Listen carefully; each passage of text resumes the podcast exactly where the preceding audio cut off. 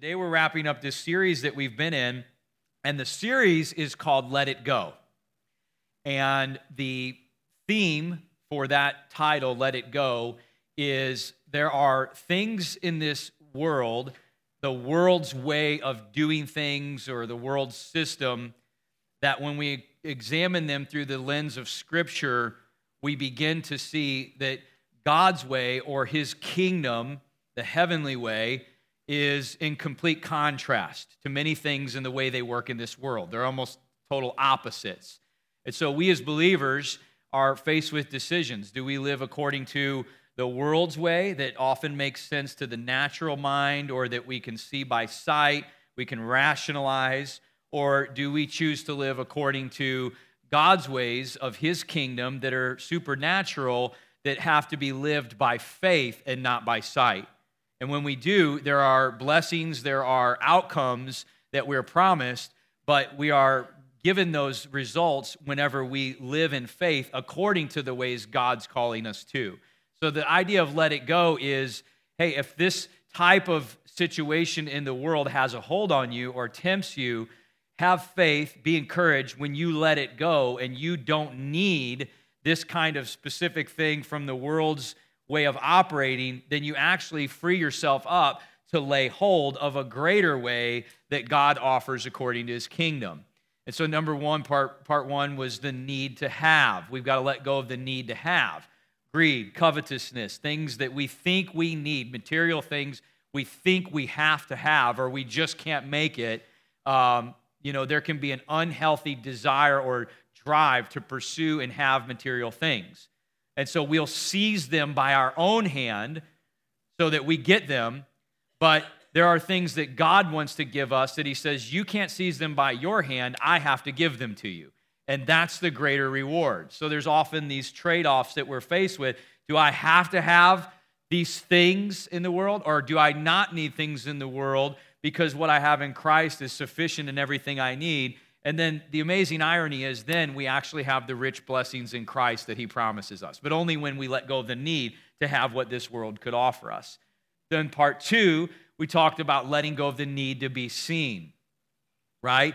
Not being driven by being recognized by people, seen in the eyes of people, rewards from people, but actually, the Bible shows us there's this powerful way of living that we can live in, and do things in secret between just us and the Father.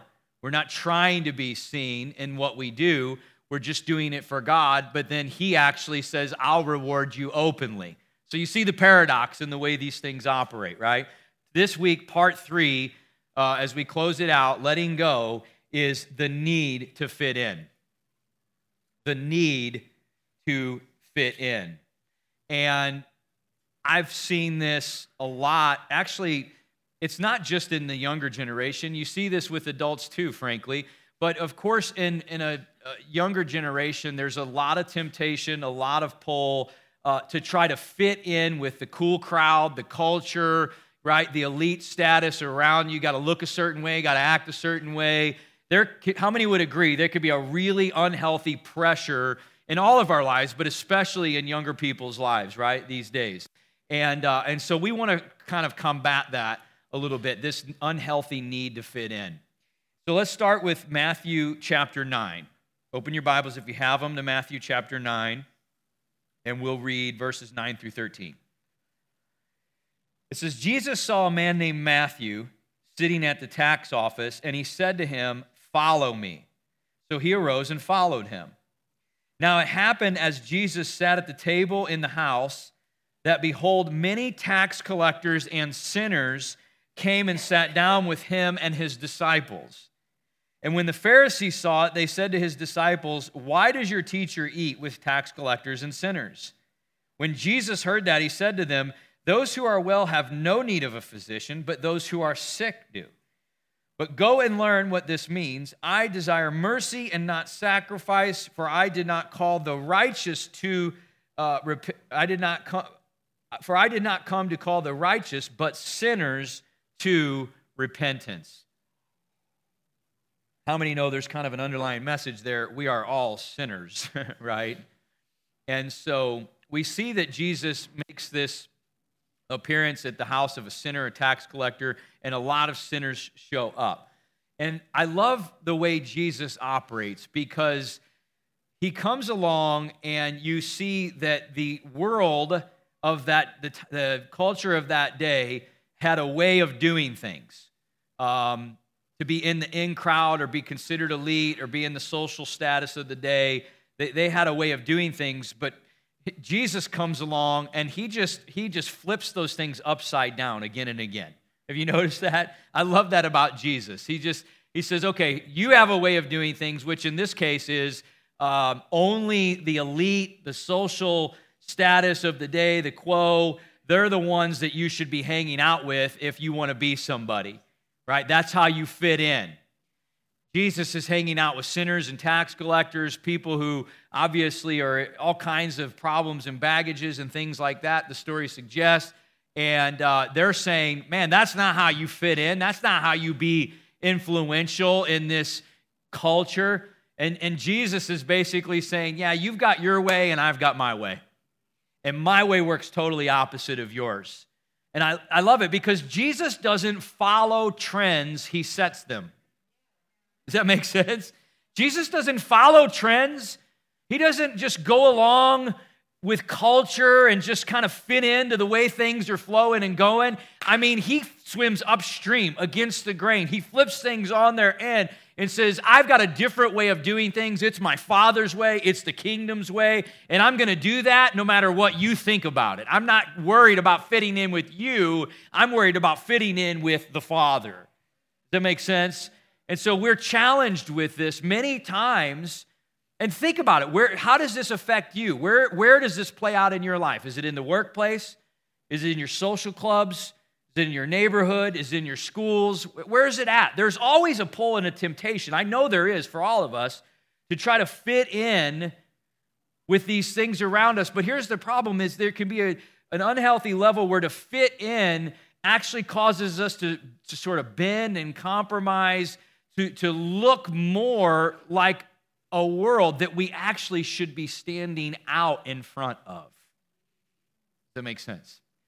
To blend in, to fit in, oftentimes is just becoming white noise. And Jesus stood out lovingly, full of grace, but he stood out because he was living a life true to the Father's commands that was different than the way culture was living it today in many, many ways, right?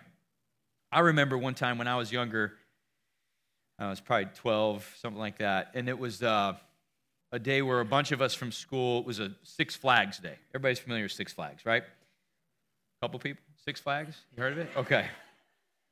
Oh, uh, back up.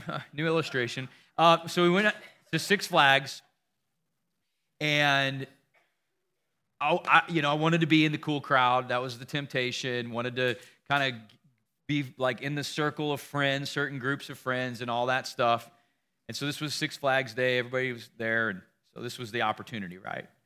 Um, and they had this ride at Six Flags, and I don't know if they still have it or not.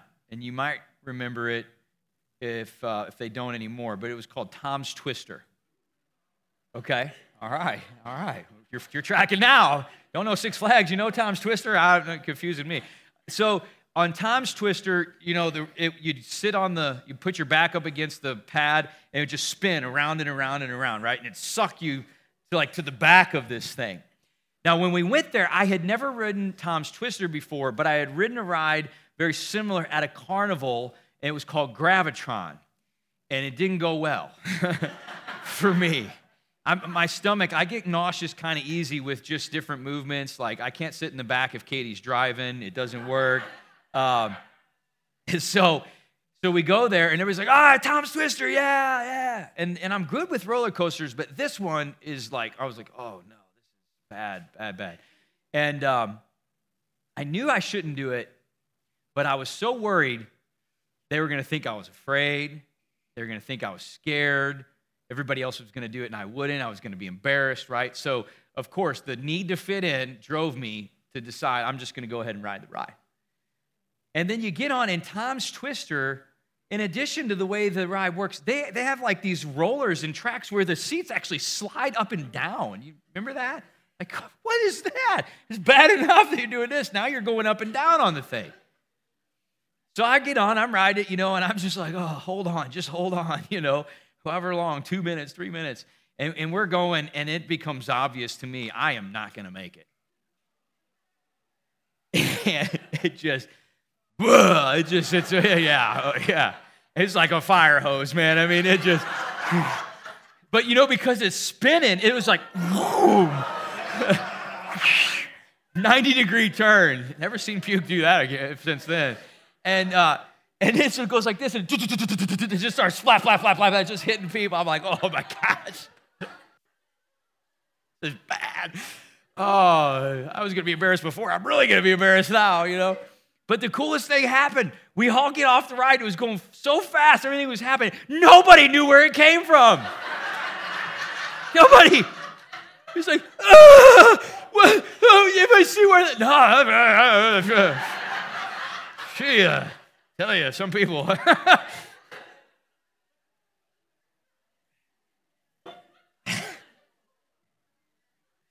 so the need to fit in, it'll make you sick, literally. But it can really drive us to do some unhealthy things. Um, it can cause us to compromise, which is really bad when we know we shouldn't. Cause us not to do things or not to say things when we know we should. It can look a lot of different ways, right? Um, but that need to fit in, instead of being true to who we are and whose we are, uh, it's a temptation that pulls at, at all of us. So I give you a few points today to just think about as we go through this, you know, not needing to fit in in the world, but being very convicted and very firmly planted and rooted in the way we live according to who God calls us to be, no matter what is going on in culture around us. Amen? So, point number one is, and, and let me explain this before you get your feelings hurt when I say this, but point number one is you don't belong. That's one of those things where if you just took that little track out of the sermon and played it, it would sound really, really bad, right? Pastor said we don't belong. You don't belong. But let me explain that. Philippians 3:20 says this: Our citizenship is in heaven, from which we also eagerly wait for the Savior, the Lord Jesus Christ. So he's talking about born again believers, Christians. We have a, a heavenly citizenship, but that wasn't always the case. He says it this way in Ephesians 2:19 Therefore, you are no longer strangers and foreigners, but fellow citizens with the saints and members of the household of God. So, this is really cool, like, example here of how we exchange citizenship when we come to know Christ. It says, Before you knew Jesus, you were actually a stranger, a foreigner to the family of God. You were separated from God because of the condition of sin, right? So the world is kind of our home. And our relationship with the Father, with God, and with heaven is, is foreign and strange to us. But he says, once you know Christ, once you give your heart to Christ and you are born again, that all flip flops. Now you are no longer a foreigner, a stranger. You're adopted into the family of God. You're a citizen of a different kingdom now. You were a citizen over here, but now you're a citizen of a heavenly kingdom. And actually, now you should be aware that you're a foreigner and a stranger, a pilgrim or a sojourner, a traveler passing through in these ways of the world. Isn't that cool? So it, it, it should change. So, this idea that you don't belong and not needing to fit in is because when we come to know Christ and He comes to live on the inside of us, Listen, things should start to look different. I, I, I don't, I, oh, whoa, I'm seeing things I didn't see before. Man, I'm not okay with some things that I was okay with before. I'm convicted about some things that didn't even bother me before. This is different. You should feel a little bit disoriented. You just changed citizenship. You're a part of a heavenly kingdom now that originates with God, that is not of this world. I'd be more concerned if somebody were a believer and they had no problem with the world's way of doing things. That would be more concerning to me. And yes, we've got to wrestle with it. We've got to grapple with these things, of course. But we should start to see things that are happening in culture and in the world that just don't set right with us anymore. And then we got to decide what we're going to do with that. That's where this whole thing not needing to fit in is. Do we stay true and, and, and not follow trends, stay true to how we're called to live, or do we succumb to the pressure and just start to kind of blend in so we fit in with the culture around us? It says this in 2 Corinthians chapter 5 verse 17. If anyone is in Christ, he is a new creation. Old things have passed away. Behold, all things become new. So, when people come to the Lord, they start walking with God early in their, their journey. Uh, there's a lot of disruption that occurs. You notice that? I mean, it's, it's joy and just nothing but excitement and, and zeal for knowing that you're a part of God's family now. But there's a lot of disruption that starts to occur when people are genuinely born again and the Spirit of God is in them because the Spirit of God can't associate with the things of the world and the, and the believer not experience conviction. So there's this disruption, and that's a good thing that we should go through but here's the, here's the other part of that. And, and Jesus models this really, really well for us. He says, Yeah, the world's way isn't my way, and you're not to eh, live the way that culture lives and all this, but you're, we're to be in the world, yet not of the world. Right? So here's the, this is where the tension is. Okay, so I'm, a, I'm born again, I'm a child of God, I'm in the family of God, I'm going to heaven, but I'm still here. You ever thought that? I'm still here in all this stuff. So, what do I do with that? Right? Well, Jesus, I think he shows us because he comes along, he sits down right in the middle of all of the well known sinners of the day. He sits right down with them. But here's the key I mean, here is the key. He doesn't become one of them. you get that? He's in the world, but he's not of the world. Say it like this He's doing the swaying, he's not being swayed. This is our call. And I think, I think it goes one of two ways. I think we're either doing the influencing in the environment around us by staying true and not compromising, or the environment around us is influencing us. The definition of that is conformity. Let I remind you, Romans chapter 12, verse 2 says, Do not be conformed to the world I have this, this bottle of water here, and if I pour this in any cup, glass, any, any type of container, whatever the shape of that container is, that water is going to take on that shape. Agreed? That's conformity. Well, this can happen in our lives. That's what the Apostle Paul in Romans 12 is, is trying to come against. He says, don't do that. Don't just blend in with every environment around you with what culture is doing, but actually be transformed, go a different way, take a different path. And it, it is amazing to me how you can see people when this is a, a hard pressure in their life to fit in because they'll get around one environment or group, and just like that water in the glass, all of a sudden they begin to look, act, dress, talk like this group. They just, all of a sudden, they blend in. White noise. Then they go somewhere else, and all of a sudden they, sh- they shift and change, and they just, you know, begin to blend in here. And, and all of a sudden everything is, they're conforming to these different environments. And, uh, and there's nothing standing out. And it's, it's in the standing out. It was when Jesus came along and did things a totally different way. That's what instigated the change, right? That's what made the impact in the lives of people around him. He wasn't being swayed. He knew that he carried an authority and a power in him that if he stayed true to the way the Father was calling him to walk, that that would actually be the influence, the game changer in the environments around him everywhere he went. But the Bible tells us in First John, it says that the whole world lies under the sway of the wicked one.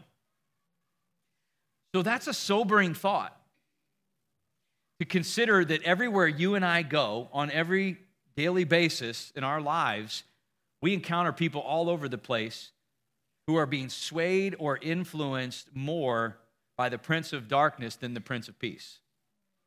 It's reality. But we don't have to be afraid of that. If we succumb to that, if we blend in, then we don't make a difference.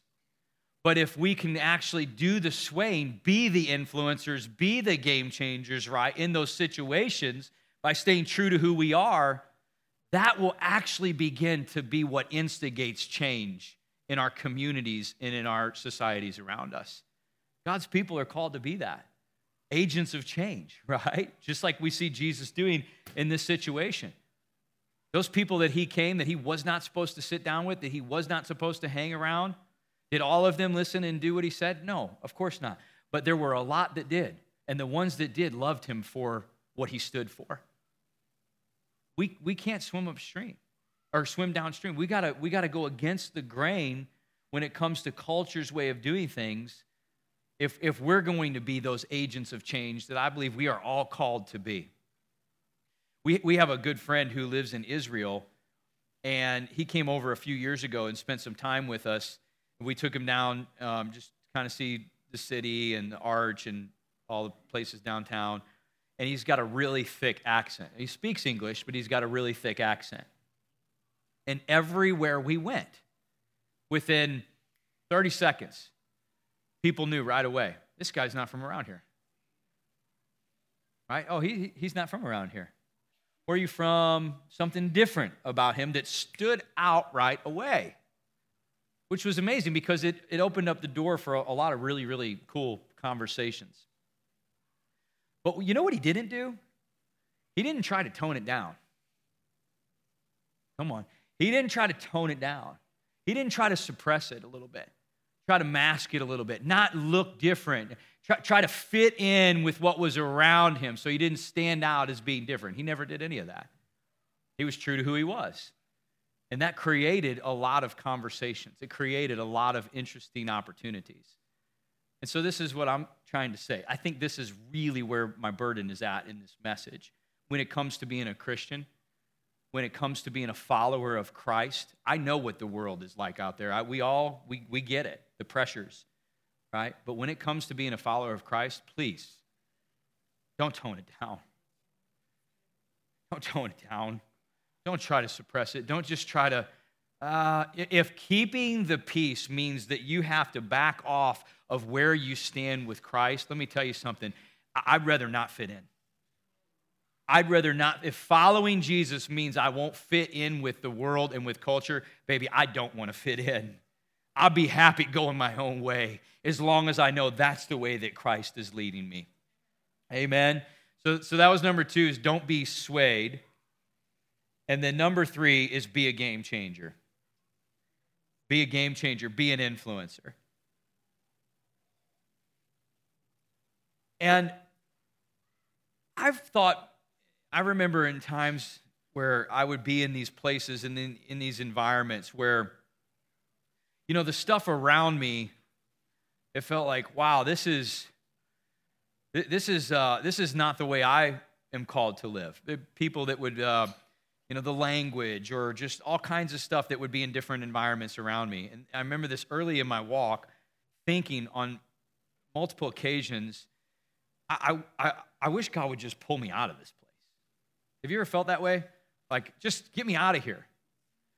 Now, God does obviously move us on. He transitions us out of places. That's, that's clear. But my experience has been more often than not, we're the ones that force the transition before he's ready. In fact, Paul said this uh, in, I think it was in, uh, this was in 1 Corinthians 7. He says, don't just uproot yourself after you become a Christian. Don't just leave everything and everyone you know Stay in the area that you were called in and make a difference right there. Right? And I think many times we feel like it would just be easier if we just got pulled out of the places that we're in and we just got set alongside of a bunch of other people who think and believe all the same things we do. And it'd be easy now to be a Christian. Now, we have to have biblical community that has to be our core. That's what strengthens and sharpens us. So, this, this isn't negating that. But this does mean we're still supposed to be in the world, but not of the world. We're actually still supposed to be salt and light in those places. And here's the amazing thing Even in, in those times where I wanted to go, I wanted to leave, I wanted to move on, but there was just this sense that God wasn't ready to do that yet. By keeping me there a little longer, and maybe this is going to speak to somebody today, but by keeping me there a little longer, it actually produced something of spiritual maturity, spiritual backbone in me that I'm so thankful I was able to attain through that time. And I probably wouldn't have picked it for myself. But here's why it did that because it required me to stay true to who I was and who God was calling me to be. And there was a culture around me that was trying to tempt me to go a different way. And when we go through that fire, that crucible like that, and we stay true to conviction, it strengthens us. And in an environment around us, some will change and some won't. But so what? The question is will you stay true to conviction and to the principles that God's calling you to live by? And when we do, folks, that actually produces the testimony. I think, I'm just crazy enough to believe this in the midst of all the craziness that we see in the world today, I really do believe that people are hungry for people who are authentic. I really do. I think the world needs to see, even if it ruffles some feathers, even if it creates a little bit of friction, I think the world needs to see people who will stand up for what they believe, who will stay true to it and not compromise and in the end, that will produce a strength in us and it will produce an opportunity for a testimony in the world around us. Is this speaking to anybody today? I mean, I, I think there is an unhealthy temptation that we all face where we need to fit in. But I've seen the outcome of being in an environment where you don't succumb to that pressure and you just stay the course. You still love those people you still offer them grace. I mean, you, you know, you can't like pound on them and shake your finger at them. That doesn't work either, but you just love on them. There's grace there, but you're staying true to who you are authenticity, integrity, consistency. There's an endurance to our walk that God calls us to that adds a strength to us that prepares us for many of the journeys that are still up ahead. And I think a lot of times when we're in these places, it's actually a test that God is seeing if we're going to pass. Will you stay true? Will you not compromise? I think it's a test that He's seeing if we will pass so that He knows if we can be trusted to take us up to actual greater levels of influence for Him. Because I promise you, the pressure only gets higher, right? Further that God takes us. So let's pass the test. Amen? And I'll close with this God's version of you is the best version of you. It's the best version of me, it's the best version of you, his version, meaning living the way he's called us to. Is it always easy? Of course not. Of course not. We got this flesh, we got this devil, we got all these things going on. Is it always easy? Of course not. But when we live true to the way God's calling us to, stay firm in our foundation and in our conviction, that version of us is the most effective version for the work that God is calling us to do. A good public testimony requires a strong private conviction. And I believe that God is calling his people up. The world needs it. They need to see salt and light in all of our communities around us. But if the people of God are bending and swaying and adapting and just blending in with all of the cultural things around, that's not going to stand out. So let's stay true to the walk that God has called us to. Let go of the need to fit in so that we can lay hold of the life that God is actually calling us to and the influence that'll come along with that. Now, close with that. Would you guys just bow your heads, kind of close your eyes, and I want to just ask you at this time, like we do in a lot of our services, you know, what is the Holy Spirit saying to you right now?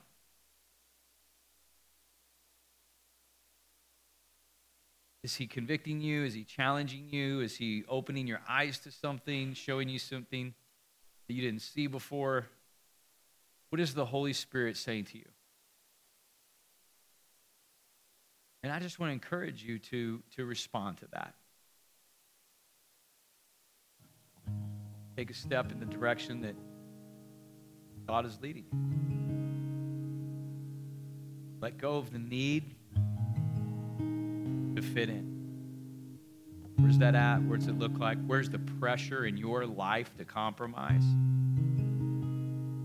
What's God's way? What's the world's way? Say yes to Him. And if you're here today and maybe you've never given your heart to Christ, you've never surrendered your life, your will, that God, my life is not my own.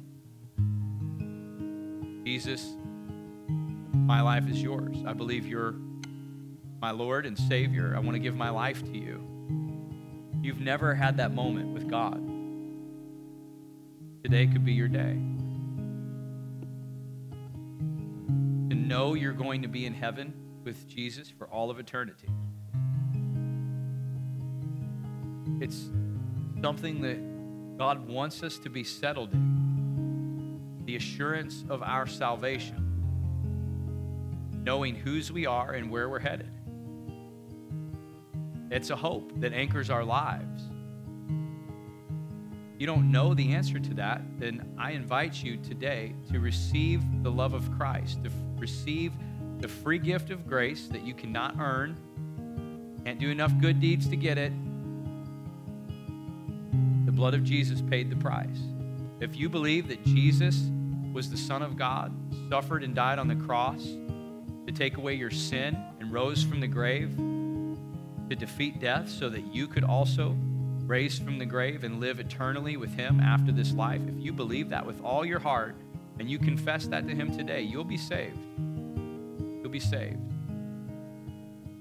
Maybe you're in a situation where you've kind of walked away and went a different direction. You, you gave your life to the Lord at some point in your past, but you went a different direction and you need to get back to walking with Him. There's no power, there's no authenticity in your life, kind of succumb to the ways of the world.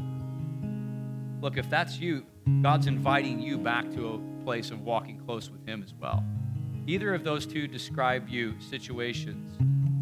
Would you just raise your hand? You say, I want to pray today to come back to Christ, or I want to give my life to Christ. Is there anybody in this place that says, That's me, Pastor? I need to make that decision today. I want to live for